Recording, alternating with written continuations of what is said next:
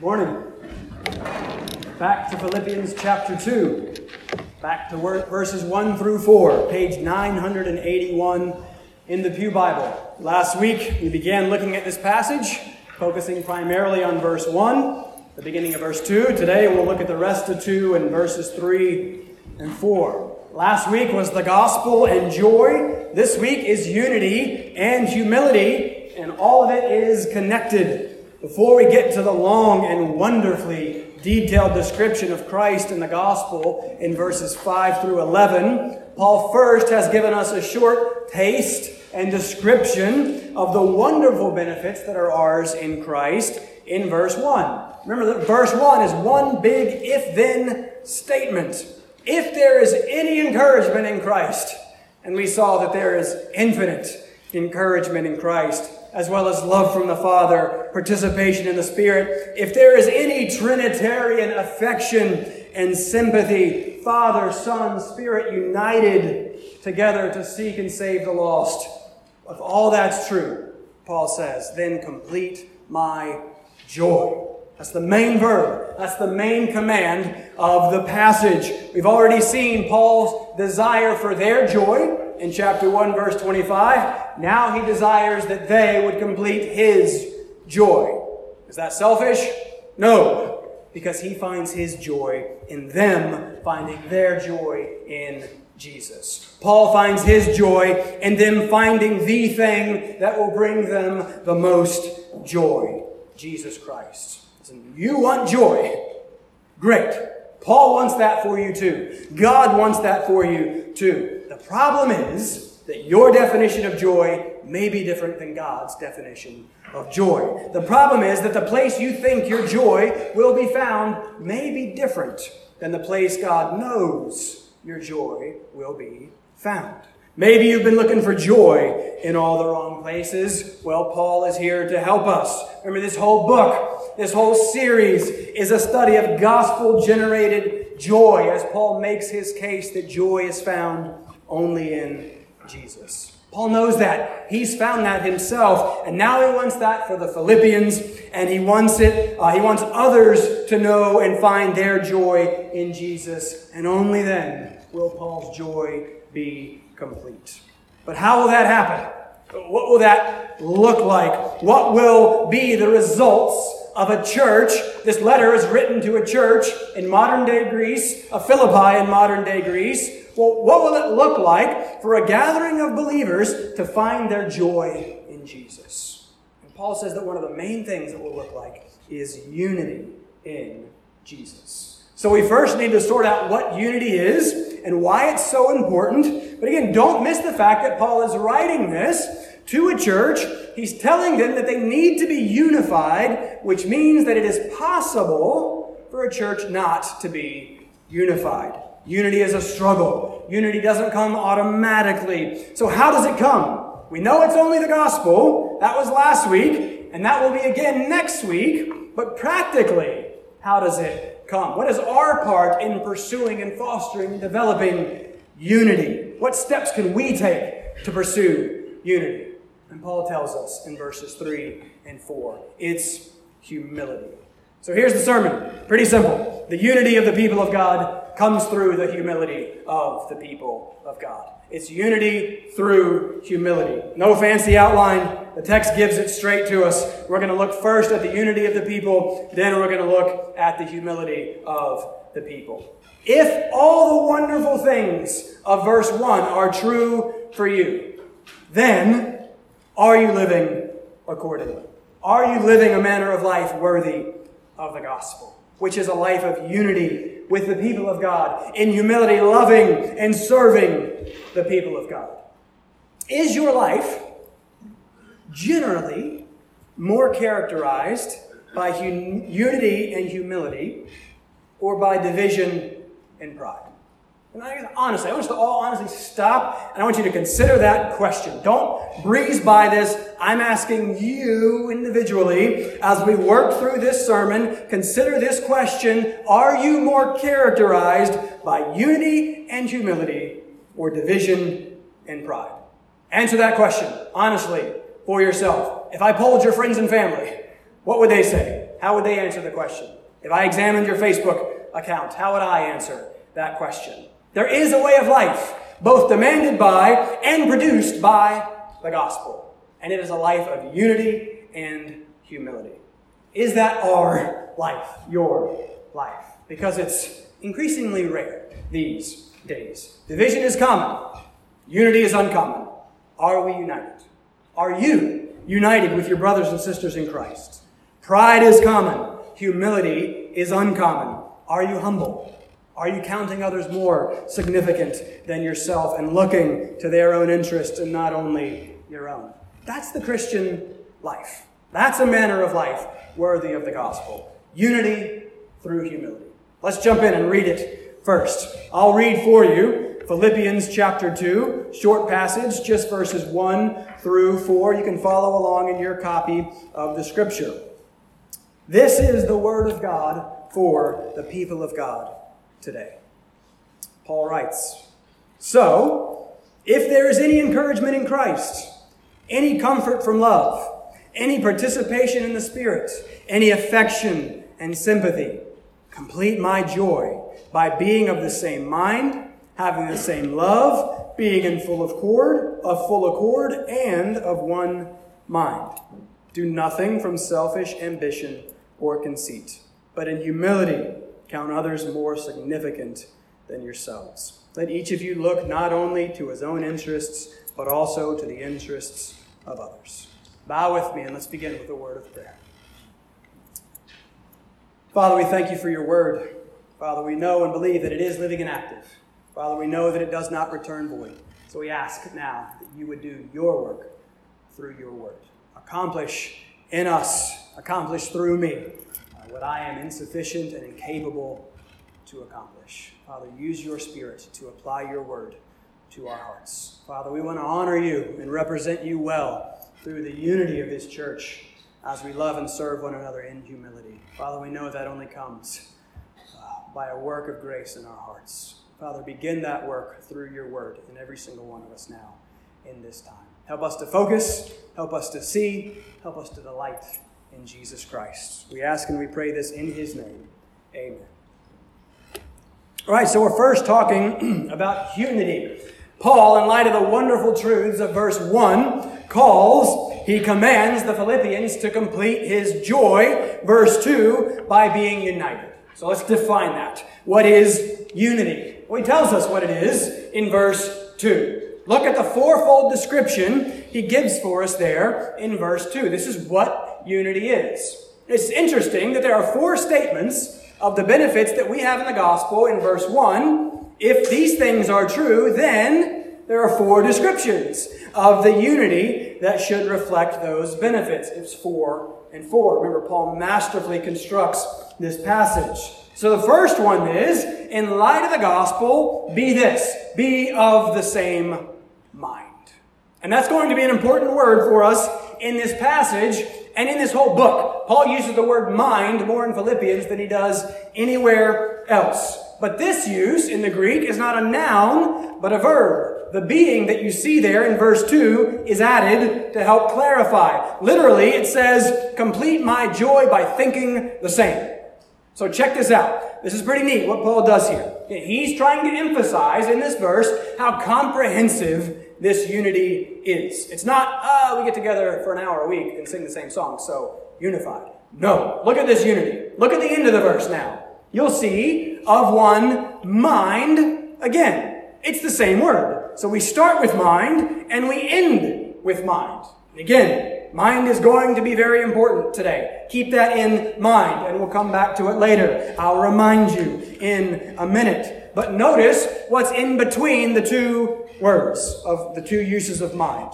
I think the ESV's construction is a little confusing. There are four separate phrases here. So there should be a comma. You can add it if you want. It's not it's not blasphemy. There should be a comma after being in full accord to make it clear that it's separated from the one mind. We've got a mind sandwich. Mind on the outside.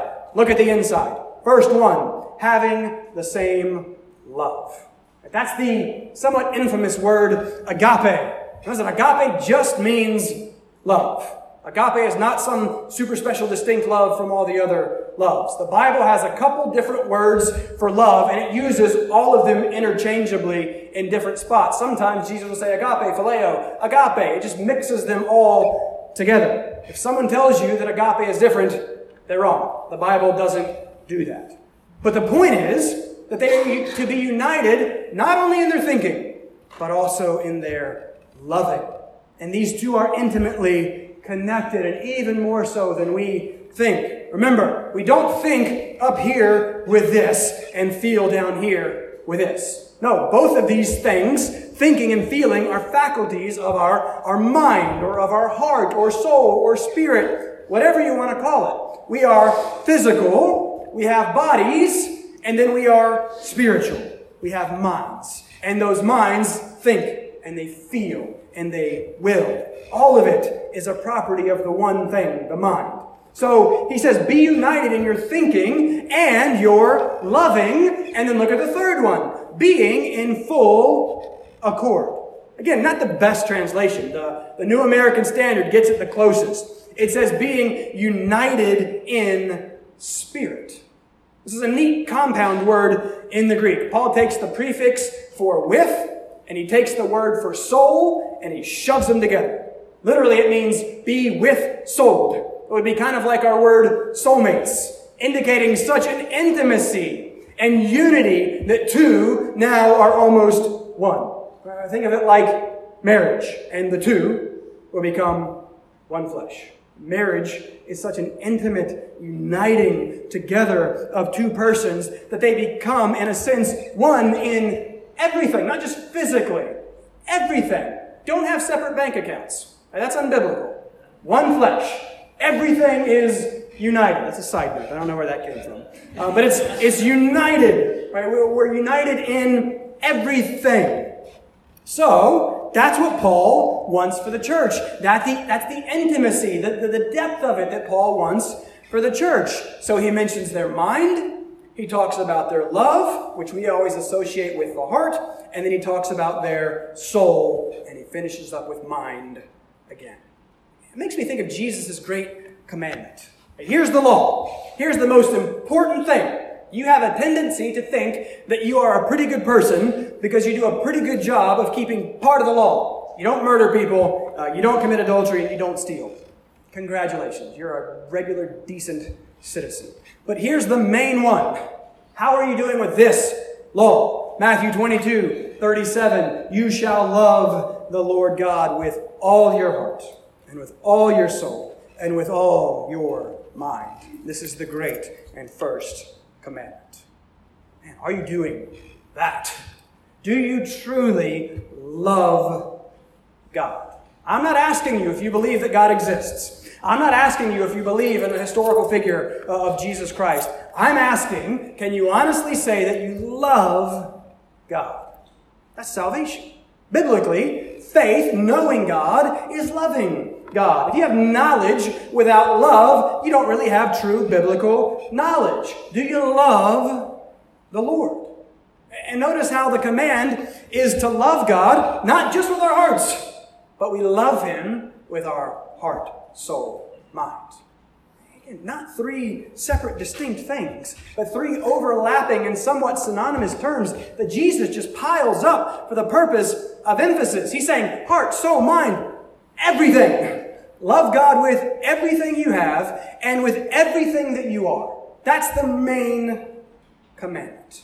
And so throwing all of these terms together in a row highlights the intensity and the depth of the love with which we are to love God in response to His perfect love for us.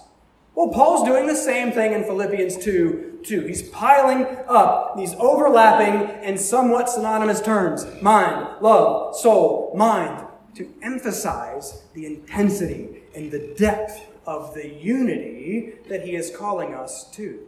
This is no surface level unity.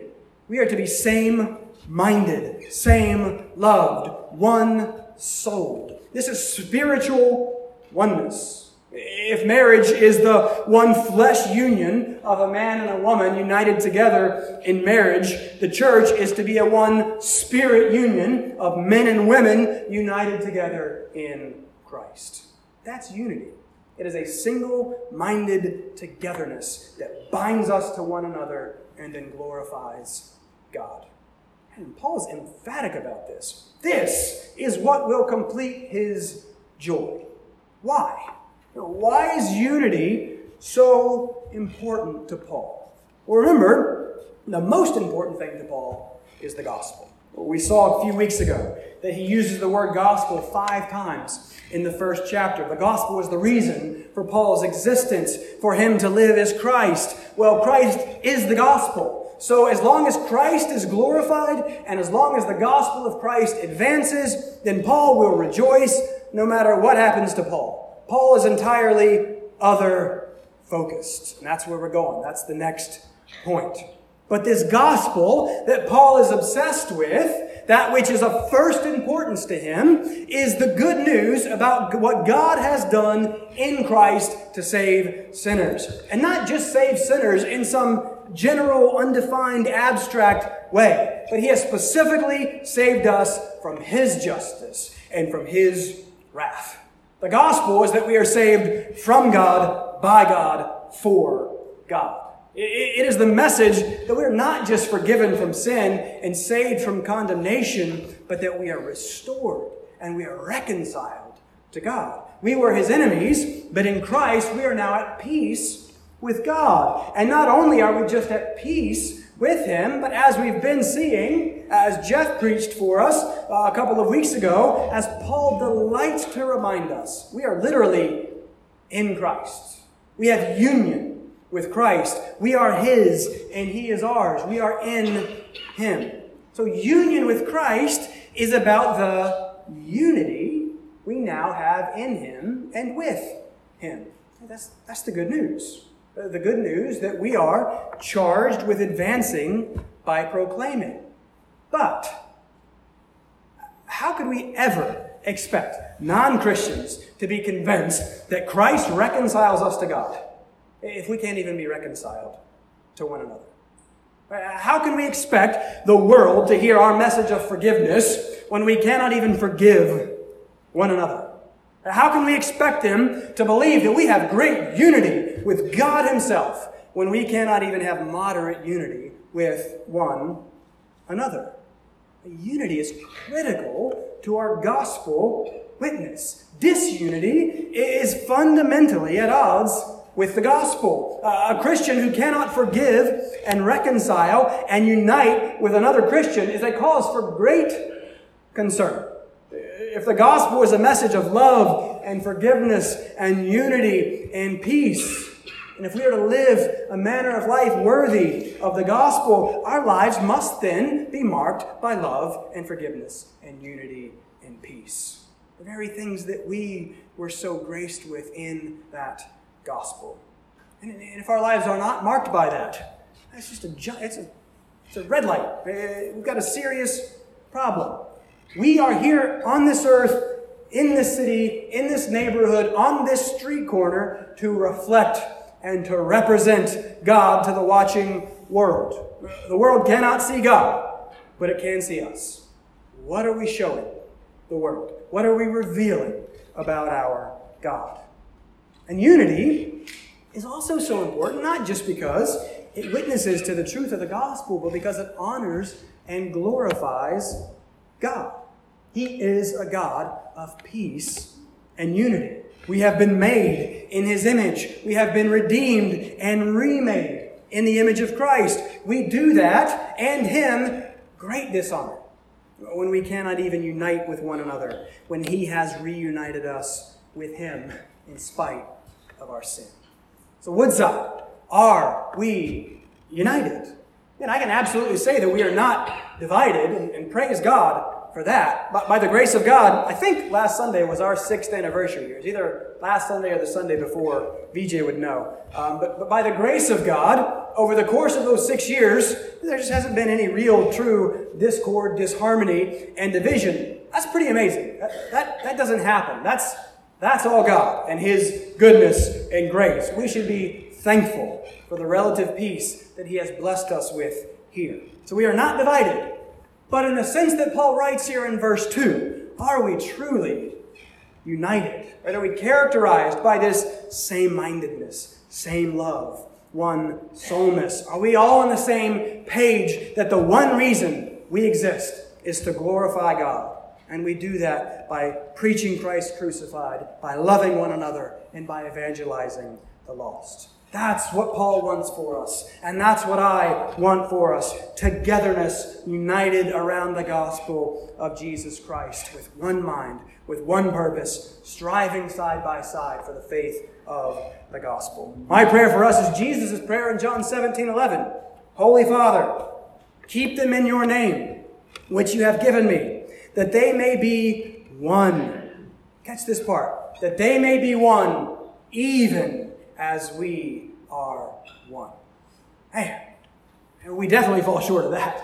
But that's what Jesus wants and prays for us the very unity that he has with the Father.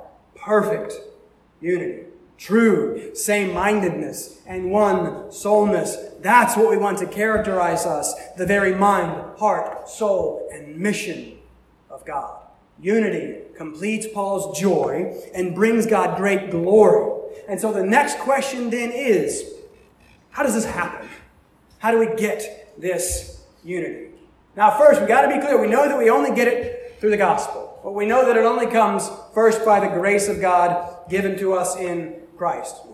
We don't create this unity. We, we cannot do that. We don't need to do that. God has already objectively created that uh, for us in Christ. If you are in Him, you have union with Christ, and thus you have communion with the people of Christ. God makes that a reality, but subjectively now, how do we foster that? How do we develop that? And how do we live that out? Point number two it's the humility of the people of God. And Paul's argument is very simple here. Unity comes through humility. Look at verse 3. Do nothing. There's no do there. In the Greek, he says nothing. Nothing from selfish ambition or conceit. But in humility, count others more significant than yourselves. Stop there. Let's focus first on that word humility. It's a pretty neat word. Paul tells us to do something, and he tells us to do it in humility. So, so what is that?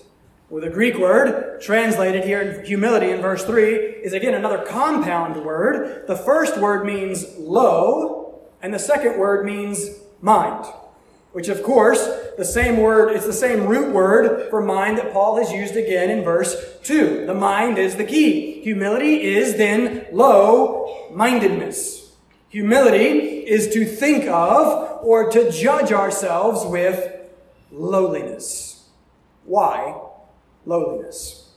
It's because of who we are in comparison to who God is.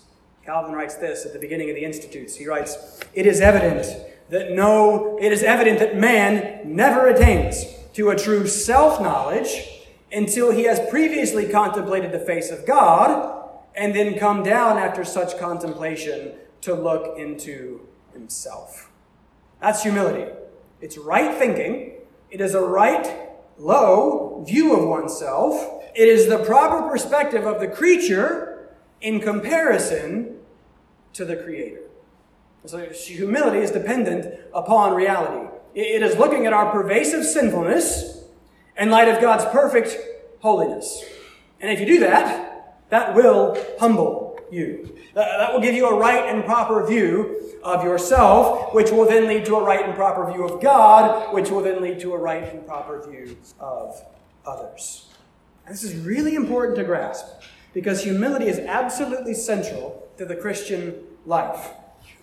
It doesn't seem that strange to us. We've all of us grown up in a society that has been built upon, at least to some degree, basic Christian principles and Christian foundations. But at the time of the writing of this letter, almost 2,000 years ago, in Greek culture, humility was an utterly foreign concept to them. It was an abhorrent concept to the Greeks. At this time, the Greeks didn't even have a word for humility. It was something they so detested. The word was coined somewhat right around the beginning of the church. In fact, some scholars will even argue that Paul himself coins the Greek word for humility right here in this verse when he creates it. and takes low mindedness and makes this word a new word. We don't know if that's true or not, but it's, it's possible. But we still need to be careful and clear because when I say low mindedness, you may be tempted, with all the cultural influence and input you've got, you may be tempted to hear me saying low self esteem. That's not what we're talking about. Our culture is obsessed with self esteem, which is no surprise because our culture is obsessed with self, right? But humility, low mindedness, is not low self esteem. And thus the answer is not that you just need more self esteem. Right? The, low, the world's answer to low self esteem is to, yeah, you just got to think better about yourself and think higher and think more about yourself and just believe in yourself. You can do anything that you set your heart to. No, you can't. That's dumb. But that's the exact opposite uh, of the biblical prescription. Because as C.S. Lewis famously points out in his chapter on pride in mere Christianity, and by the way, if I loaned that out to you and I forgot about it, bring it back because uh, I went to grab my copy of Mere Christianity off the shelf and it wasn't there. Uh, I loan books and sometimes I forget. So if you have it, I want that back. Anyways, at the end of Lewis's chapter on pride, he writes that were you to come back um, from meeting a humble person, you would never come back thinking that they were a humble person. And humble people don't mope around telling everybody, oh, you know, they're, they're a nobody. They're not like an Eeyore kind of thing. Because that's actually just a different form of self obsession.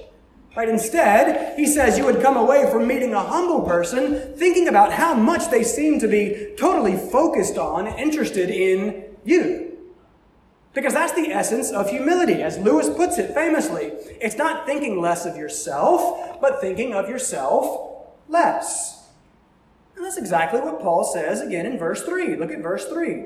What are you to do in this low mindedness? He says, in humility, count others more significant than yourselves. Listen to how the King James translates it. This is helpful, especially in our self esteem obsessed culture. The King James says this. It says, but in lowliness of mind, that's very literally the word, in lowliness of mind, let each esteem others better than themselves. You see that? Humility is about esteem, but it's not about self esteem. Not the thing that the world is telling you that you need self love, high opinion of yourself. Uh, we have no problem with self esteem. What we need is Christ's esteem. Or better yet, what we need is Christ's esteem. That's the solution to your problems. We, we read last week the amazing words from Jesus in John 15 11, where he says, I have spoken these words to you that my joy, Jesus' joy, may be in you.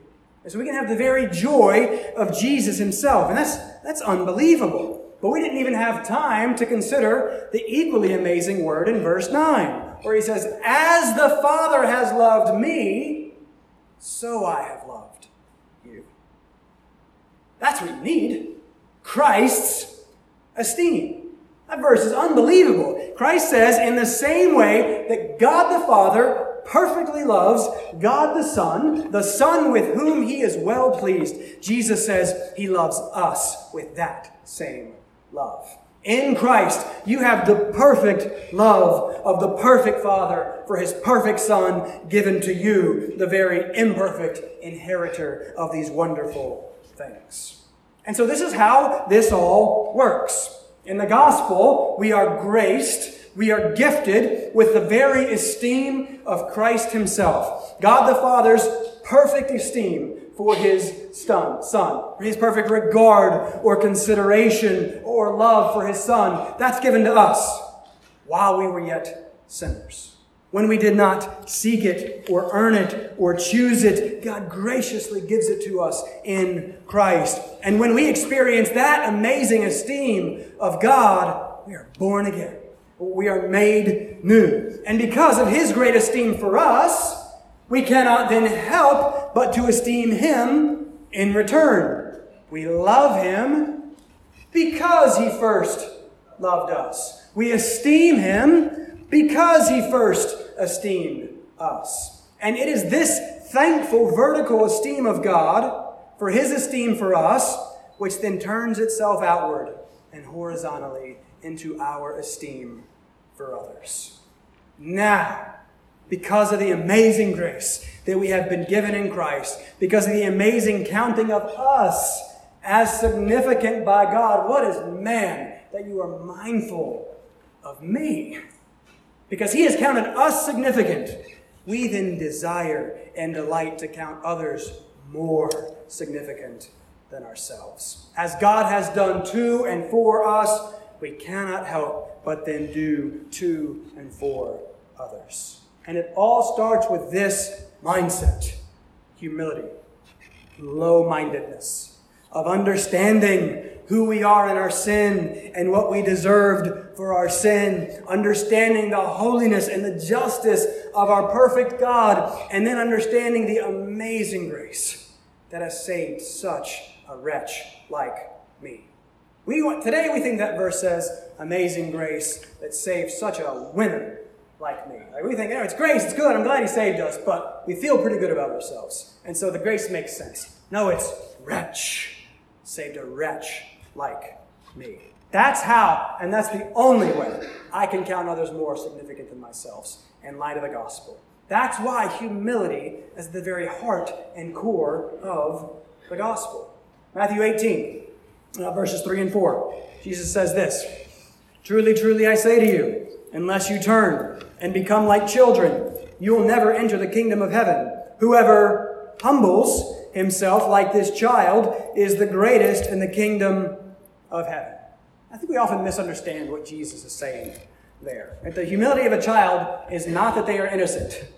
Have you had children? They're, they're not innocent. The humility of a child is not that they lack pride. My daughter beat me in Mario Kart the other day, and she was not lacking in pride. Uh, Steph Curry plays tonight, so I had to talk to her about pride. Children, just like adults, are naturally prideful and naturally selfish. How then is a child humble? A child is humble because a child is helpless. A child cannot take care of itself.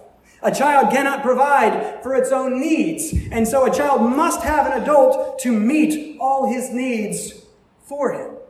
That's what humility is. It is the right recognition that we are helpless and that we cannot take care of, we cannot take care of ourselves, and so we must have God meet all of our needs for us. That's humility. I remember a while back, I recommended a little book with the very uh, bold title of The Secret of Spiritual Joy. It's quite the claim. It's a promise, big promise. Well, what's the secret according to the book? Well, it's pretty simple. It's gratitude. Uh, one scholar in the book uh, has done an extensive study and claims that Paul writes more on gratitude than any other ancient writer, pagan or Christian. Paul writes the most on gratitude because Paul understands how important it is. Gratitude produces joy because gratitude recognizes that everything that we have is grace. Everything is a gift from a good God. And so, as a thankful person increasingly recognizes that, they increasingly turn from self and the demands of pride and personal fulfillment to focus on God, the God of all grace, and as the only one in whom we can actually find personal fulfillment. And so gratitude directs us to Him and is thus the secret of spiritual joy. But then there's another little book, a little booklet. It's not even a book. This is by Tim Keller a while back. And the subtitle of his booklet is The Path to True Christian Joy. Well, man, again, that sounds pretty great. That sounds pretty promising and important. What is it? The title of the book tells us. The title of the book is The Freedom of Self forgetfulness. Keller lays out and says that the path is humility. Because, as we will see next week, that's the path that Jesus walked before us. So, humility counts others more significant than self. And the first part of verse 3, look there, tells us what it doesn't do. Says nothing from selfish ambition or conceit. Probably too much Greek this week. But do you know what the Greek word translated nothing in Greek means? It's nothing. It's a joke. It just means nothing. We are to do nothing in this attitude. The very opposite of humility is selfish ambition. Uh, the word means a divisive spirit that produces strife. It is the idea of acting for one's own gain or pleasure, regardless of the conflict that it may cause. It's the idea of self seeking and self promoting uh, an attitude that, that creates and then often even seeks and enjoys the division that follows. And listen, this is just what social media is. It's all about self promotion, it's all about self expression with zero regard for other people. It is the epitome of how the King James translates these words. I love this. These are do nothing from strife and vain glory. I love that vain glory. That's what the word conceit means. It means empty and glory. And again, Paul shoves the words together. Empty, cheap, valueless glory. And it is that which almost exclusively characterizes our culture. And sadly, even much of our Christian culture, especially these days online. There's an old great commentator, Albert Barnes, and he puts it like this. He says, If all could be taken out of human conduct, which is performed merely from strife or vainglory, how small a portion would be left. Which is what makes Paul's command here so radical and amazing. He's saying, you know that thing that is basically everything in the world? He says, do nothing in and from that spirit. No selfish ambition, no empty pride or glory. There is no room for any of that in the Christian life. And it's because of what's coming in verses 5 through 11. It's because Christ emptied himself. Same word at the beginning of vain glory. He humbled himself by taking the form of a slave, meaning by becoming one of us, by becoming a man, and he died on a cross so that you could live. That's the one whom we claim to follow. That's the one whom we are supposedly becoming more like. And that's why this unity is so unbecoming of the gospel. That's why there should be nothing done from selfish ambition and empty glory. And so check yourself. Ask yourself, again, from the beginning, do your words and your interactions with people tend to produce conflict and division or comfort and unity? Eh, if it's the former, eh, then you may be doing things from selfish ambition and conceit. Such an attitude never promotes unity. It never builds up the body. It never edifies the church. It always separates and divides. Or ask yourself this Is there someone in the church that you just don't like and you just seem to be completely unable to get along with? Guys, that's, that's a gospel problem. Last week we looked briefly at the wonderful encouragement that we can find in the doctrine of election. Well, consider the doctrine of election in light of that person that you cannot stand. That person that you would have never chosen uh, to be your friend. God specifically chose that person. He chose to love and to save that person. And He sovereignly chose to bring that person into your life. Maybe you should stop looking at all the things that annoy you about that person and start looking at God's election of that person. Maybe instead of focusing on how much you don't like them, focus on how much the God of the universe loves them and chose them and sent his very son to die for them. I how, how could we dare dislike that which God has so loved? If that's you, you are wrong and you are sinning and you need to repent. The true obstacle to unity, it's not different views, it's not different opinions, it's not different backgrounds or upbringings or cultures or economic standing. We can have different views and opinions. Unity is not uniformity. The problem is not the differences, the problem is the pride and the self centeredness. And these things creep into the church. And as we'll see, as it appears that it was, into the Philippian church, it destroys unity. Because again, everyone is now turned in on themselves, seeking their own way, seeking their own glory. And the more that happens, the more there is anger, and there is conflict, and there is division. Guys, what a tragedy that this can happen among Christians. Uh, the great Puritan Jeremiah Burroughs, I recommended one of his books two weeks ago. He writes this. Just, man, stuck with me, wrote it down. He says, Oh, we can write, Puritans can write with O's. He says, Oh, it is infinitely unbecoming a Christian to have an unloving disposition, a hateful disposition, to be hating one another and have a spirit of opposition, contradiction, and conflict one against another. Nothing is more unbecoming of the gospel of Jesus Christ than this. Hey, you hear that? Nothing is more unbecoming the gospel than an angry, divisive, biting, cutting Christian. It is contrary to the very heart of the gospel. There is zero excuse for such a disposition in a believer. It is a sin that must be repented of. It is an attitude that must be rejected because, again, it is an attitude contrary to the Christ that we follow. And don't forget, fellow proud people like me, and I'm the chief of sinners when it comes to this. I struggle with pride. I struggle with vainglory. I think I'm better than you because you are blind to the glories of Carolina basketball, right? How stupid is that? Uh, but let's not forget James 4 6. Uh, this should just lay us low. That God opposes the proud. God opposes the proud, but gives grace to the humble. If you are proud, according to Scripture, God is against you. If you are humble, according to Scripture, God gives grace. One more quote.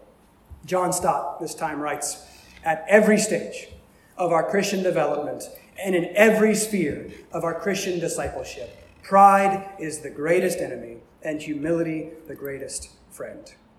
And I'm focusing on this a little bit because I, th- I think pride has become one of those acceptable sins in the church. You know, it's not murder, so it's not that bad, so we're not going to worry about it. No, I want you to hear and then believe that pride is your greatest enemy because it sets you in opposition to God, and that humility is your greatest friend because then it opens you up to the grace of God. And that humility looks like laying down your own pride, your own self interest, and counting, esteeming, considering others as more significant than yourself, which will result in verse 4. Real quick, look at verse 4. I, you're welcome. I spared you from a third sermon on this text. Uh, so let me run quickly through verse 4 as we close. Humility, we've seen, is first and foremost a mindset, but it is a mindset that then works itself out in a life set. I'm doing, making a word, I'm pulling a Paul. It's not a thing.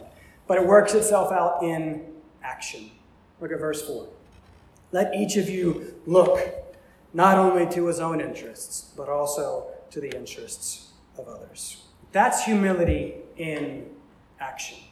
1 Corinthians 10:24 Paul writes, "Let no one seek his own good, but the good of the neighbor." And that's that's what humility does. I've had a number of people lately. There's been a slew, a bunch of you for some reason, timing.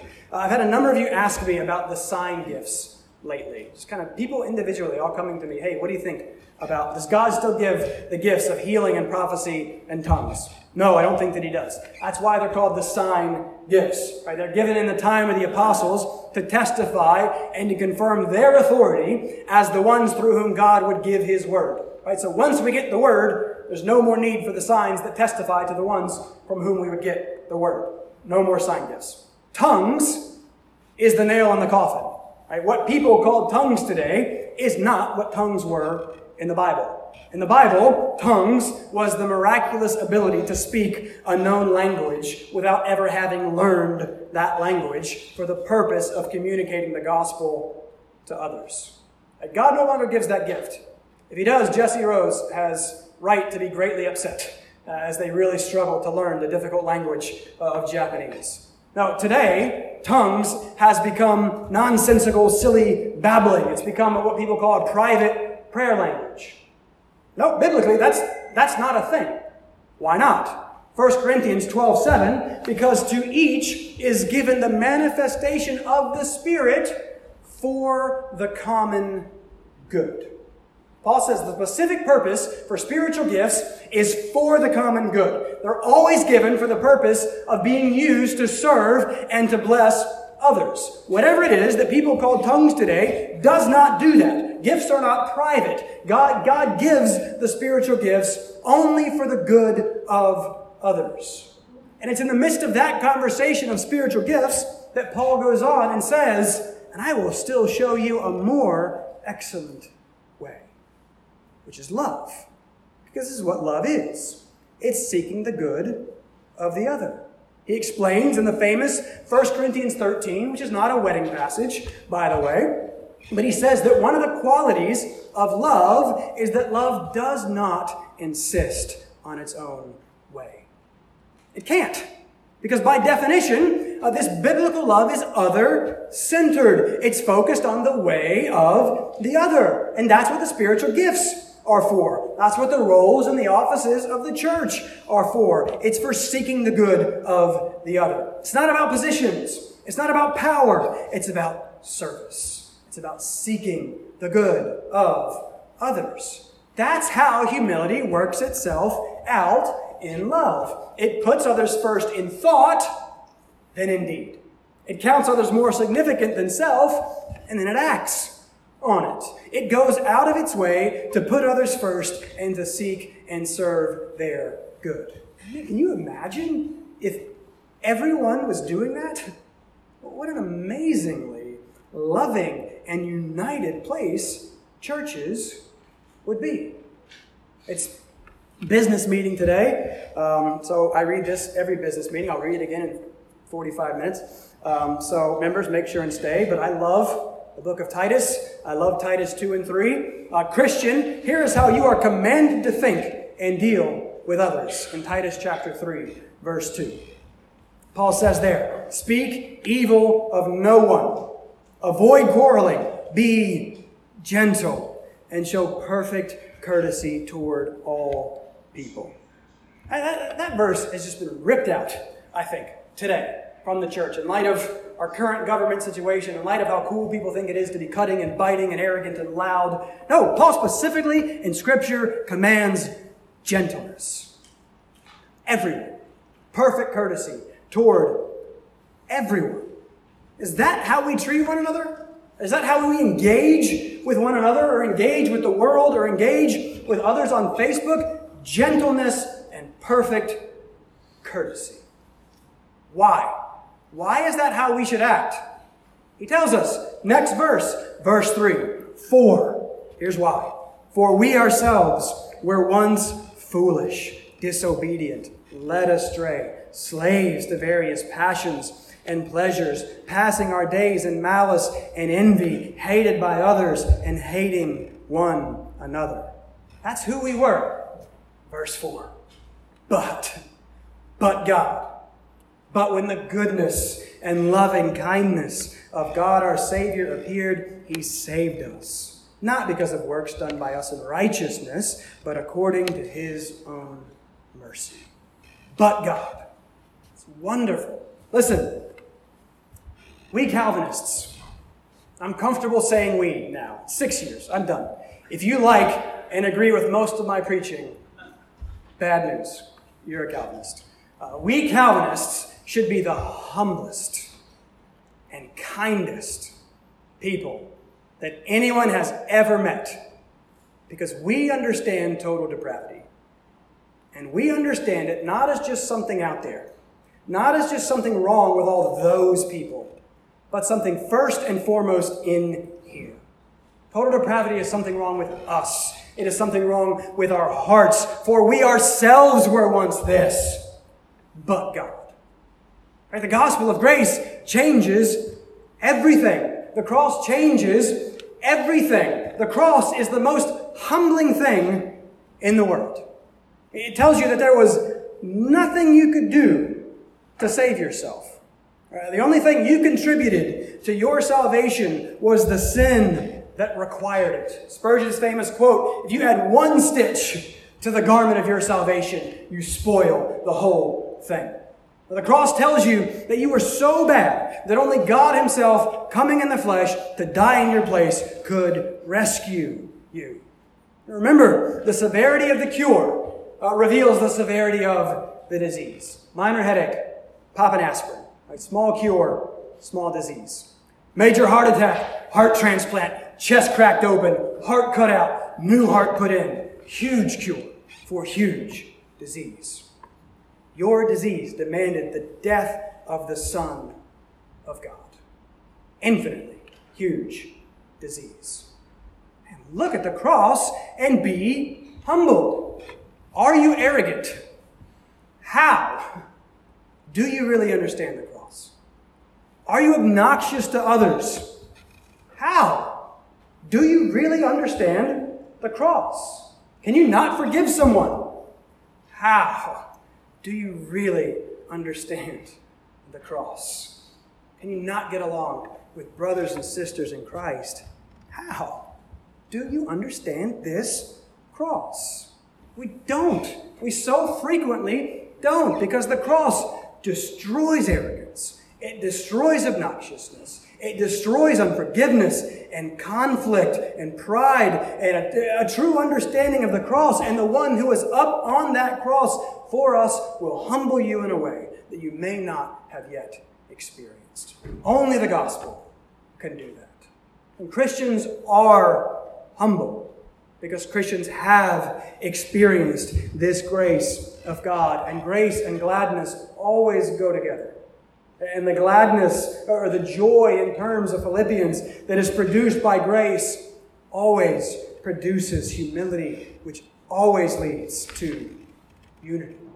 Gospel is what creates this in us, which then causes us to seek this unity among us.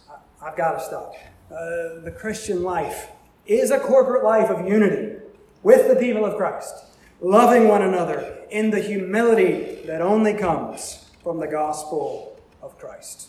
Unity is based on humility, and humility is based on the gospel. And that's the only place where we will find joy. Bow with me and let's close with a word of prayer.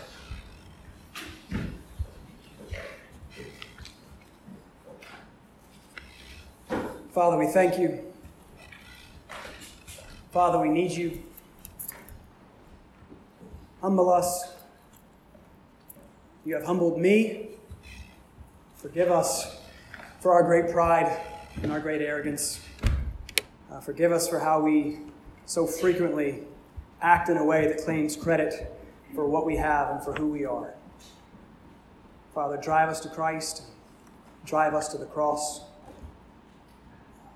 show us and demonstrate uh, to us the great humility that comes from an experience of your grace.